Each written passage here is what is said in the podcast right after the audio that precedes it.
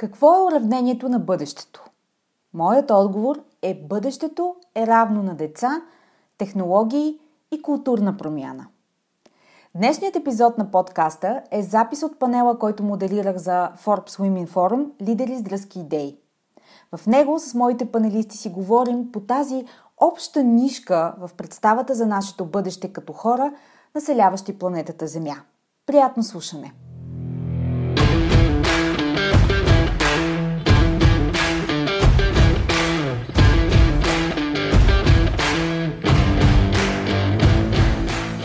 Добре дошли в Women Speak Leadership, подкастът посветен на жените лидери в корпоративния мениджмънт и бизнеса. Аз съм Анета Сабова, основател на медийно-консултантска компания Успешни жени. Аз съм екзекютив консултант по темите на женското лидерство, лектор на авторитетни сцени като Dead Women и автор на книгата „Жената, която създадох – личният път на женското лидерство“. Подкастът е мястото, където ще ви срещна с едни от най-забележителните, авторитетни и утвърдили се в бизнеса жени – мениджъри, собственици и ръководители, лидери, които играят във висша лига всеки ден. Смислени разговори по актуални теми, поднесени през призмата на личната история и уроците по пътя, споделени с менторска откровеност за вас. Слушайте нашите мастер-класове тук в подкаста и станете част от вътрешния кръг от елитни жени-професионалисти и лидери на нашето утре. Женската сила в бизнеса е в лидерството, така че да започваме!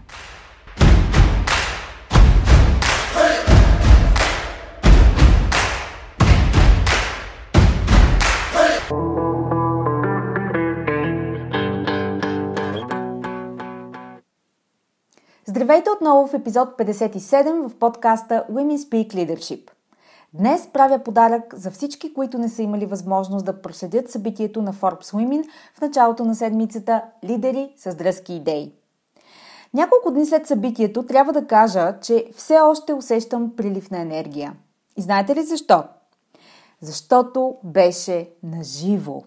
Имах огромна нужда от това. Контактът, общуването, разговорите в и извън залата. Има я тази специална енергия, която даже не може да се опише, а направо трябва да се изживее. Интересно е как хората приемаме толкова много неща за даденост, преди да ни ги отнемат. Тогава оценяваме колко важни са те за нас. Човешкото свързване един с друг е именно такава емоция. А това в една зала да се съберат успешни, интелигентни и устремени жени лидери, това е заряд като никой друг.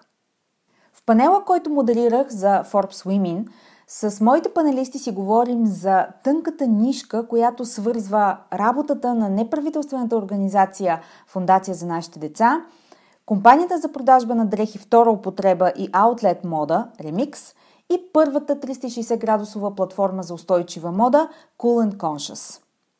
Къде е пресечната точка между тези три различни поприща и какви са трите дами като лидери в тях? Каква е тяхната визия за бъдещето?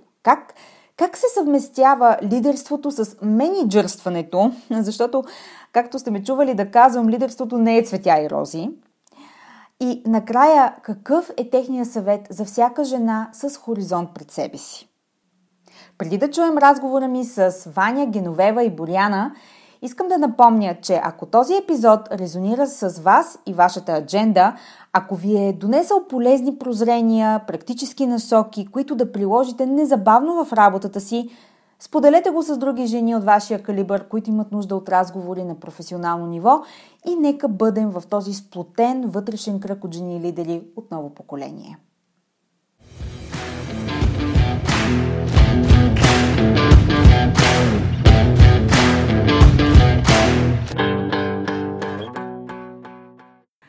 Ваня е човек, който гледа бъдещето през детските очи. А тук на сцената с нея са две смели жени, Боряна и Геновева, които са посветили себе си и бизнесите си на това да съхранят планетата от екологичния отпечатък, който всички ние като хора, като навици, като потребители и модата в частност оставяме върху него. Както виждате, и трите, дейността и на трите е вплетена в една матрица, не като онази във филма, по-хубава матрица, която е насочена към това да създава устойчива и стабилна среда за всички ни. Така че ние днес ще си поговорим с тях за това какво е да проправяш пътища, да намираш, да си носител на промяната, да създаваш устойчивост и също така какво е да бъдеш достатъчно смел за всичко това. Така че добре дошли, дами. Ние човеците все още сме на върха на веригата, но от нашите решения днес зависи какво ще бъде нашето утре, нали така? Ваня, когато говорим за бъдеще, обикновено хората как си представяме бъдещето? Представяме си го като деца, технологии, културна промяна. И понеже все пак хората все още сме човеци, човешки същества и децата изглеждат най-така чаровната част от това уравнение. Какво е да си ангажирана с тази част от уравнението за бъдещето и да си лидер на такава кауза? Преди всичко искам да ви благодаря за това, че в полезрението на дръзките лидери днес ми давате възможност аз да кажа коя е моята дръзка мечта и как аз виждам бъдещето на нашето общество, именно променяйки съдбата на децата. И преки отговор на твоя въпрос е всъщност една надежда повече хора да виждат в устойчивото развитие на нашето общество днешните деца. Много по-често аз чувам, че успеха в утрешния ден за България се крие в добрата инфраструктура, в инвестициите, в технологиите, в иновациите, в бизнеса, в успешния бизнес. Във всички думи, които чухме досега, аз чух много вдъхновяващи посоки за развитие, но моята лична вяра и тази на Фондация за нашите деца, която управлявам 22 години, е, че няма как да има устойчиво развитие на българското общество, нито на което и да е общество в глобалния свят, в който живеем, ако не погледнем на децата днес и сега, не утре, когато ние вярваме, че ще бъде късно. Научни изследвания категорично казват, че 90% от човешкия мозък се развива в първите 3 до 5 години. И всичко след това, което ние инвестираме в нашето когнитивно развитие, е следствие на това, което сме направили в първите 5 години. И в този смисъл и моята идея за... И аз така виждам бъдещето, и това е моята дръзка идея за бъдещето на България. Да направим така, че всяко българско дете още от първия дъх, от първия поглед, от първата прегръдка да има щастливо детство. Именно за това понякога изпитвам така гняв вътре в себе си, когато чуя, нека да инвестираме в децата в училище. Твърде късно е. Първите 7 години са много важни. Именно за това нашата теория за успешното развитие на България, инвестицията в ранното детство, инвестицията в хармоничното развитие на детето тогава, когато е време, а не когато е късно. Добре, искам да те попитам нещо честно. Навлизайки в попрището, в което си, говорейки за бъдещето на страната буквално, тежи ли ти тази отговорност? Да правиш това, което правиш? Според мен, когато човек прави това, което прави с отговорност и с пълно сърце, няма по-голяма тежест от тази на другите лидери, които чух.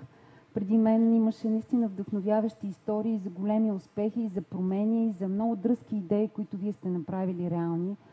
Няма нищо по-сложно при мен.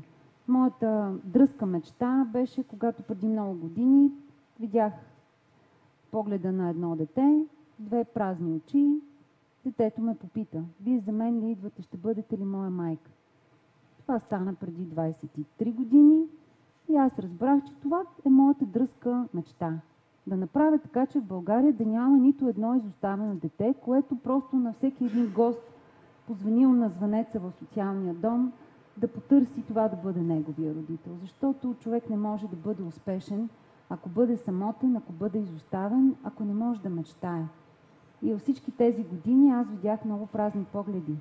И това беше моята дръзка мечта, която, разбира се, изискваше да увлека много други хора около мен, да направим така, че България да бъде модерна държава, в която имаме съвременно решение за проблема на изоставеното детство и на щупеното детство, а именно семейната грижа.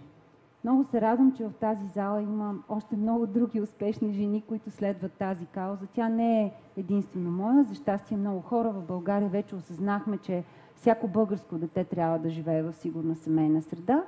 И моята кауза беше да покажа, че с лидерство и с добър мениджмънт можеш да правиш това успешно, както го прави всяка една от вас в компаниите. И всъщност какво е различното? Аз и моят екип не произвеждаме нищо друго, освен щастливо детство. Но отговорността е също толкова голяма. Даже бих казала, че вашето доверие на подкрепящите нашата организация всъщност повече ми тежат и ме кара да бъда още по-отговорна в каузите, които аз защитавам и в ясните планове, които аз кроя заедно с моя екип, а някои от вас са свидетели на тези планове и на резултатите от тях. Каза, че 22 години вече си на по този път. Дръзка е била мечтата ти. Какво беше най-трудно до сега? И какво може би ще бъде най-трудно за теб утре? Най-трудното до сега, надявам се след днешния форум и с ваша помощ вече да не ми е толкова трудно, беше да накарам хората да обърнат внимание на децата в България. И на това, че днес, в момента всъщност, в който ние водим нашия разговор, има все още 13 дома за изоставени бебета в нашето модерно общество. Днес, докато ние водим този разговор, над 300 000 деца живеят в социална изолация и в бедност. И мисля, че вече ще ми е по-лесно, особено ако и вие ми помогнете, ако се обединим именно около това, че наша национална кауза трябва да бъде щастливото детство. Защото когато ние имаме инвестиция в хармоничното развитие на детето в първите години от живота му, ние вече постигаме за успешната реализация на това дете, както в образователната система, така и в трудовата си заетост и разбира се в активната гражданска позиция. И смятам, че ако наистина се чудим коя е нашата кауза, аз бих предложила децата на България. Ти сподели, че тук в залата има и други дами, собственици на бизнеси, управители на компании, които са посветени на тази кауза. На сцената също имаме една такава дама. Геновева, Remix подкрепя SOS детски селища. Също така в предварителния разговор си говорихме с теб колко е важно децата ни да израстват здрави, щастливи и активни. Също ти ми сподели, че като член на борда на Асоциацията по триатлон активно подкрепяш спорта на подрастващото поколение и то в най-достъпния му вид. Колоездене, тичане, бягане, това, което можем да правим всеки ден. Как избра тези каузи? Какво са те за теб като патрон? Първо трябва да започна от там, че самия бизнес на Remix, бидейки онлайн магазин за секонд-хенд и аутлет мода, по същество е бизнес с кауза и бизнес свързан с рециклиране. От повече от 50 години секонд-хенд модата в Европа е свързана с благотворителните организации. Те са едни от първите създатели на този вид кръгова икономика, на тази част кръговата икономика. В последствие, може би защото съм жена, може би защото съм майка, може би защото вярвам, че наистина децата са една от основните каузи, която един социално отговорен бизнес трябва да подкрепи. Както това едно дете да има семейство, така и това едно дете да израства активно, здраво, по-скоро чрез превенция, чрез по-малко време пред екраните. Remix и аз в личен план винаги съм подкрепила организации и каузи, свързани с това да се осигури дом и щастливо детство и семейство на децата. И то не само с финансови средства, а също така чрез обучение на аудиторията и на хората, с които ние работим, на нашите клиенти да го правят. Тъй като ние сме партньори на SOS детски селища в България и Румъния по-настоящем от пазарите, в които Remix продава. И освен, че самата компания дарява всяка година средства на организацията, ние даваме възможност на хората, продавайки ни дрехи, средствата, които те са получили от тези дрехи, или да ги получат, или да пазаруват, или да дарят на SOS детски селища чрез нас, или трите, разбира се. И по този начин се опитваме да обучаваме и да повишаваме нивото на дарителската култура и на социалната отговорност на бизнесите и на клиентите, с които работим. Въпреки че го казвам второ, не по-маловажно за мен е това децата да израстват здрави, защото един от основните бичове на нашето съвремие е затлъстяването, липсата на движение и голяма част от модерните технологии и начина, по който нашите деца и моя син ще живеят, който е на 6,5 в момента, ще бъде свързан с седене на едно място и с екрани. И ако човек не вкара спорта в ежедневието от ранна детска възраст, според мен е много трудно след това то да стане навик и да стане нужда. И това е една от причините, след покана от страна на мои приятели, да се включа в борда на Асоциацията по триатлон, в която в момента има над 15 клуба в България, членуват над 300 деца, организираха се 2 държавни първенства тази година изцяло с подкрепата на спонсори, без финансиране от държавата все още. И това е друга кауза, в която аз лично вярвам не само за децата, но и за себе си го практикувам. Но по темата с децата, това са двете важни неща, които аз в личен план винаги съм подкрепила и като майка продължавам да подкрепям и най-вероятно винаги ще подкрепям, независимо какъв е бизнеса, който ръководя или за който работя. И така. Да, защото както Ваня каза, навиците се изграждат от най-ранна детска възраст и това, което ще създадем сега в децата си от най-ранна възраст е нещо, което ще изгради обществото ни утре. И въпросното бъдещо общество, което стъпва върху деца, стъпва и върху културна трансформация. На мен ми се струва, че в вашата бизнес кауза е да промените навиците на нас, хората, потребителите, които допринасяме толкова много към екологичния отпечатък на планетата, да променим устойчивия модел, по който потребяваме мода, най-общо казано. Когато се запознахме с теб, горе-долу беше по времето, по което приключвах Sapiens, книгата на Ювал Ноа Харари, и много логично ми се стори неговото обяснение защо хората днес потребяваме по начина, по който потребяваме. Той обяснява, че това се случва заради отстъпването на религията от битието на човека и това, че хората вече искаме хубавия живот тук и сега, а не някой ден в отвъдното. В резултат на което днес наистина получаваме мигновено удовлетворение в живота си за всичко, което искаме. Обаче, моят въпрос към теб е, не стигнахме ли прекалено далеч и можем ли да се върнем назад в потребителските си навици така, че отново да имаме този дългосрочен хоризонт пред себе си, бидейки щастливи тук и сега? Можем ли да се променим така и можете ли да постигнете тази културна революция? Аз се съмнявам, че Remix като магазин може сам да го направи, но също така вярвам, че начина, по който се консумират както модата, така и автомобилите, така и много други неща, които ползваме в ежедневието си, ще се промени в близкото бъдеще. И то ще се промени, защото няма друг избор, просто защото ресурсите са ограничено количество. И все повече бизнеси от кръговата икономика започват да се развиват, не само да стават популярни, но и да привличат финансиране от инвеститори. Защото вярвам, че това е част от бъдещето на икономиката. И според мен по-скоро късно, отколкото рано, но все пак вярвам, че потребителските навици се променят и ще се променят, защото все повече хора започват да осъзнават, че ресурсите са крайно количество. Причината, например, електрическите автомобили и възобновяемата енергия да са такава голяма тема последните 10 години е ясна и тя е, че се вижда краят на един ресурс. Същото е свързано и с модната индустрия, в която аз и Боряна работим. И то е, че свръхпроизводството и модната индустрия е един от основните замърсители на планетата, въпреки че много хора не се замислят за това, но тя е много близко до петролната индустрия, до химичната индустрия като екологичен отпечатък.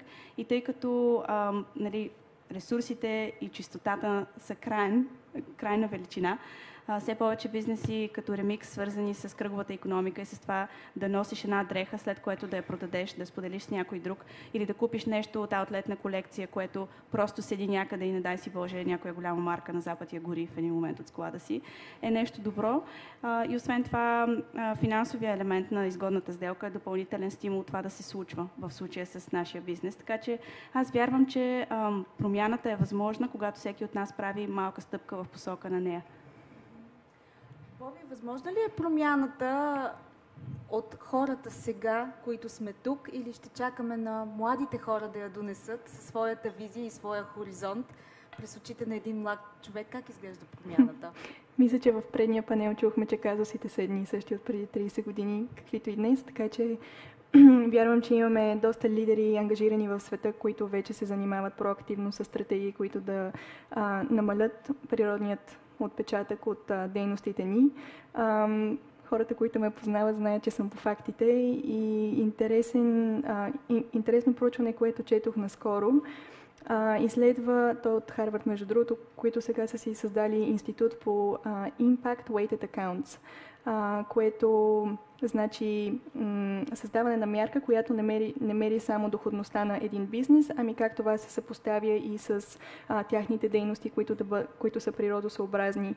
И всъщност това, което намирате от проучването им на 1694 компании е, че тяхната стокова цена е много явно обвързана с техните усилия да бъдат по-екологични.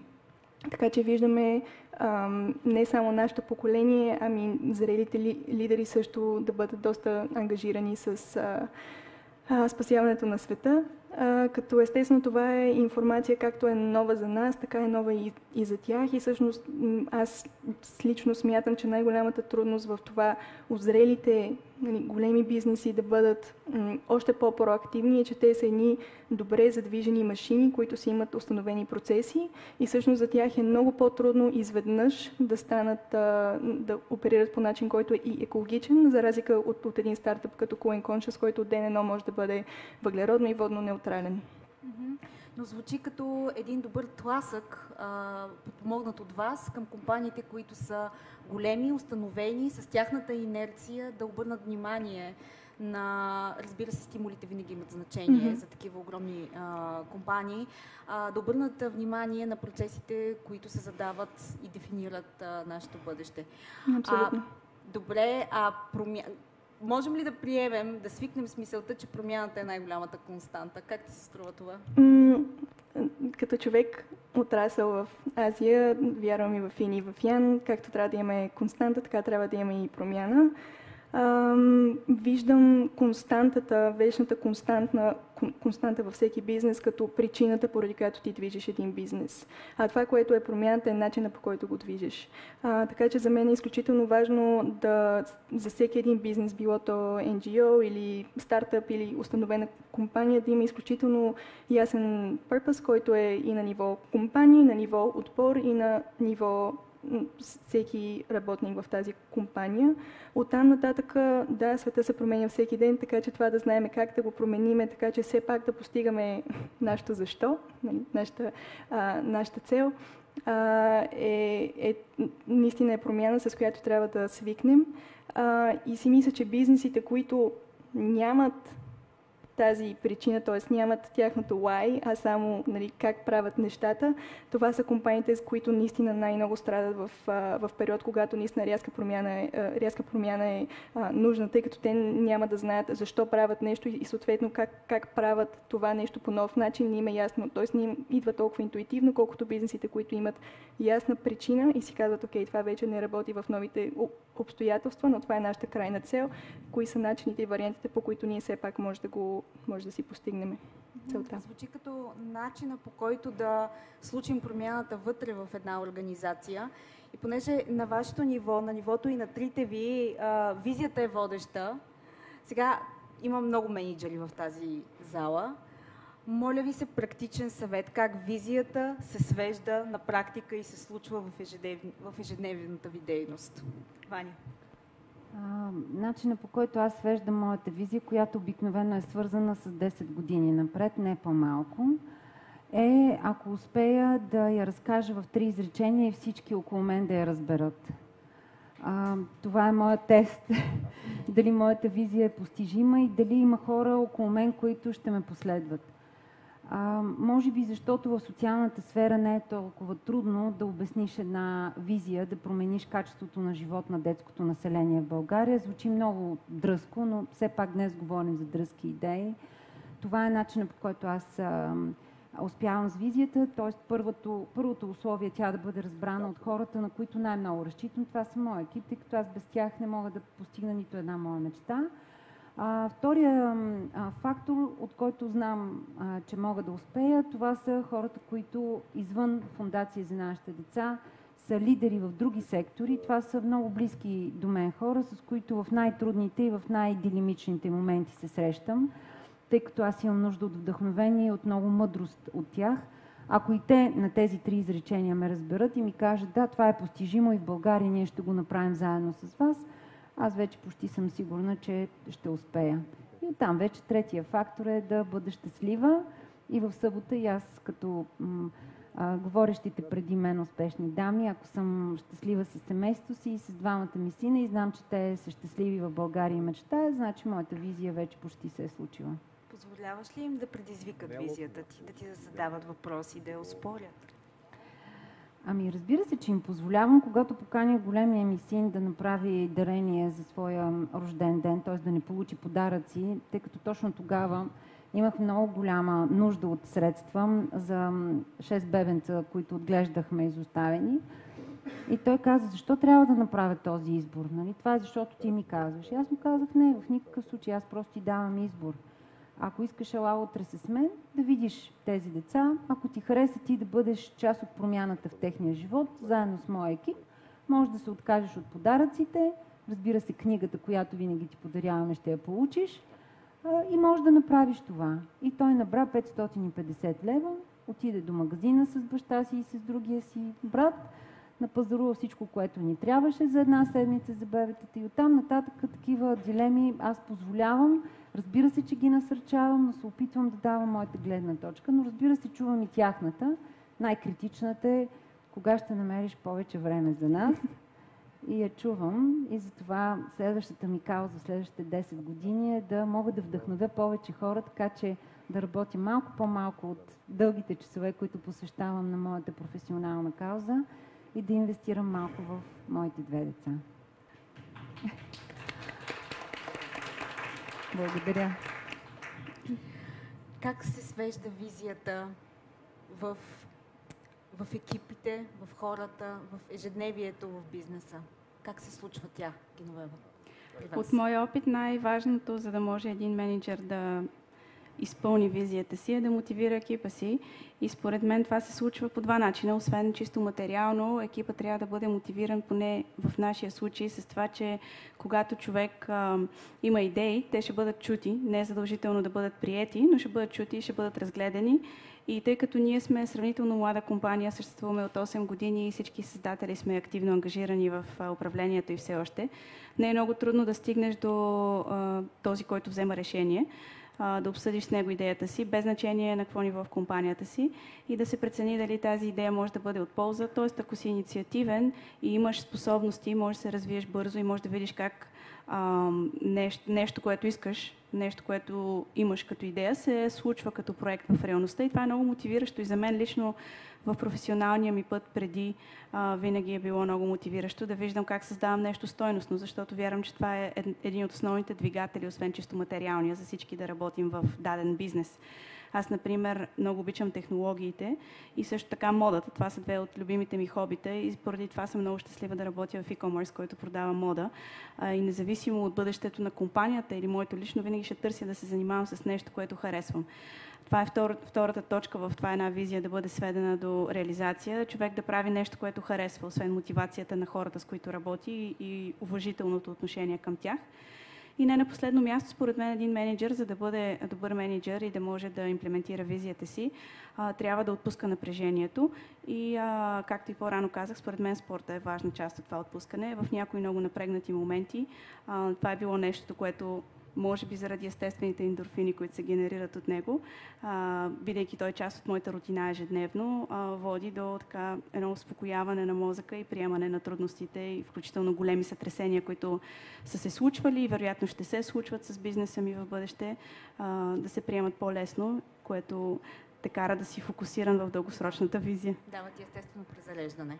Ами да, по-скоро човек е облъчен, един менеджер в днешно време, особено жена, е облъчен на огромно количество стрес, тъй като наистина по природа нашите отговорности са по-големи и колкото и да се споделят ангажиментите за семейството, децата и дома, Винаги мисленето на една майка е толкова ангажирано с бъдещето на детето и планирането и превенцията на всякакви рискове, проблеми и препятствия по пътя му, че това е една втора кариера, която се движи успоредно. Целият този стрес трябва по някакъв начин да се отпуска и според мен това е чрез лично време и задължителна част това лично време, освен всякакви хобита, за мен е физическата активност. Да, след малко ще видим в залата какво мислят и останалите дами. Боби, как е при вас? Как се случва визията на практика? Някъде дочух, че съм най-младият участник в този форум, така че със сигурност ми е най-идеята и комфортно да давам съвети на установени лидери. Но от гледна точка на визия, мисля, че това е едно от нещата, които макар стартъп с малко опит, ти каза, че сте млади и сте на 8 години, ние сме на 2. Това е едно от нещата, които ни се получава някакси добре. Визията при нас е абсолютно някакси нещо, което води. Като влезете в нашите вебсайтове и в платформите ни, визията е първото нещо, което ти виждаш и като човек, който желая да работи при нас, и като медия, дори и като клиент. И така се получава, че всъщност визията привлича хората към нас. Тоест ние много естествено си намираме нашото си стадо от хора, с които искаме да работим и да колаборираме и съответно да бъдат на нашия пазар. Така че като не знам дали е толкова съвет, колкото наистина емпиричност при нас е, че това да бъдеш изключително откровен с това, което желаеш да постигнеш и ако то е наистина това, което автентично движи както мениджмънт, така и цялата компания, то това нещо естествено се превежда по-нататък. Дори в вариант, в който бяхме пуснали обява за стаж и то през моят Инстаграм, дори не беше някъде на официално място в няма да споменавам сайтове. И всъщност се оказа, че ние имаме повече от 150 кандидатури за стаж, който е безплатен стаж за 2 месеца, т.е. не е платен стаж за 2 месеца, а имахме хора, които са на синьор позиции в компании, които са международни. И това ни направи изключително позитивно впечатление и осъзнахме, че наистина има страшно много хора, които резонират с тебе, с визията ти и те естествено ще дойдат при тебе. Когато те дойдат е въпрос на комуникация, ти вече да разбереш какво е кое е точно това нещо, което те се вълнува да направят и знаят да направят перфектно и ти намираш структурата, под която ти наистина да им създадеш структурата, в която те заедно да работят в унисон и да се получават, да се получава и да се изпълва и да расте тази обща визия. Тоест да създадеш средата, в която тя да се случи. Да, т.е. като менеджер бих казала, че нашата най-голяма роля е, след като има визията, е наистина да направим структурата, вътрешната структура, под която абсолютно всеки наистина е вдъхновен да прави точно това, което желае и заедно да се постига тази обща визия. Добре, и за финал на нашата среща днес искам да ви помоля да споделите послание, съвет или проникновение, което сега ви е хрумнало и с което искате да оставите аудиторията тук в залата, а пък и тези, които ни гледат във Фейсбук. Да сменим реда. Геновева, какво би споделила с нас за финал на нашата среща, на този панел? Може би това, което аз имам в главата си като съвет за човек, жена или всеки, който иска да бъде по-успешен в професионалното или личното си развитие, би било, че както професионалният, така и личният път за мен не е стръмна права нагоре, а по-скоро цикъл, което означава, че трудностите са незаменима част от него. И това, което мен винаги ме е карало да ги посрещам и преминавам по-леко, е вярването, че най-ценното е в главата ми, в главите ни. Тоест плановете, способностите и знанията не могат да бъдат отнети. И те са това, което ни карат да движим напред. Ваня, за теб какво е най-важно? За мен... Не знам, посланието от днешния ден към всички жени и всички мъже лидери е, че днешния ден зависи от нас, а утрешния ден зависи от нашите действия днес да направим всяко дете щастливо, така че то да развие своя пълен потенциал и да бъде нашия бъдещ лидер. Силно вярвам, че жените можем да бъдем успешни лидери и не по-малко успешни от мъжете, също както и предните панелисти. Всъщност за мен няма никакво значение какъв е пола, произхода. Всеки човек може да бъде успешен лидер и аз го доказвам, макар и в социалната сфера, която често се асоциира само с благотворителност. Не, това е сектор, който е изключително важен за прогреса на българското общество и аз се радвам, че Като лидер днес мога да споделя част от скромните постижения на моята дейност. Боби, твоя финал за нашата аудитория? Моят финал би бил, като човек, който идва от стартъп света, бих искала да се обърна към всички лидери тук, които сте лидери в големи компании, да ви апелирам към това да има повече climate action във вашите компании, тъй като, отново факт, ако искаме да неутрализираме нашият импакт днес, това значи, че на повече от 60% от компаниите техният оборот би бил заличен, което значи, че в момента ние нямаме скейл на това да бъдем екологични. И тук при вас е разковничето големите компании наистина да поемат тази инициатива, така че да има скейл на това да бъдем, да се неутрализира вашият отпечатък върху природата, така че всяка малка компания също така да може да си позволи да бъде неутрална. С заключващия факт е, че всъщност ако продължиме да, т.е. ако компаниите ни продължат да се развиват по начина, по който се развиват сега или с готиния терм business as usual, ни остават по-малко от 10 години, за да сме на прага на катастрофална климатична промяна. И всъщност 10 години, предполагам си мислиме, че са много, но всъщност ако си помислиме преди 10 години какво сме правили, времето наистина лети страшно бързо, за такива промени наистина се изисква изключително много усилия и време, така че наистина апелирам към повече климатична осъзнатост, макар и това да не е много присъщо в момента, но просто да започнем да мислиме за него по-важно и че вие сте в разковничето на това, то да бъде достъпно и за малки компании, дори на персонално ниво хората да могат да неутрализират техният отпечатък. Както си говорихме и с Геновева по-рано, ние потребяваме тук и сега, но имаме нужда вече като хора да отместим хоризонта си по-напред. 10 години са утре, 50 години са в други ден. Тоест трябва да мислим още по-натам, нали така?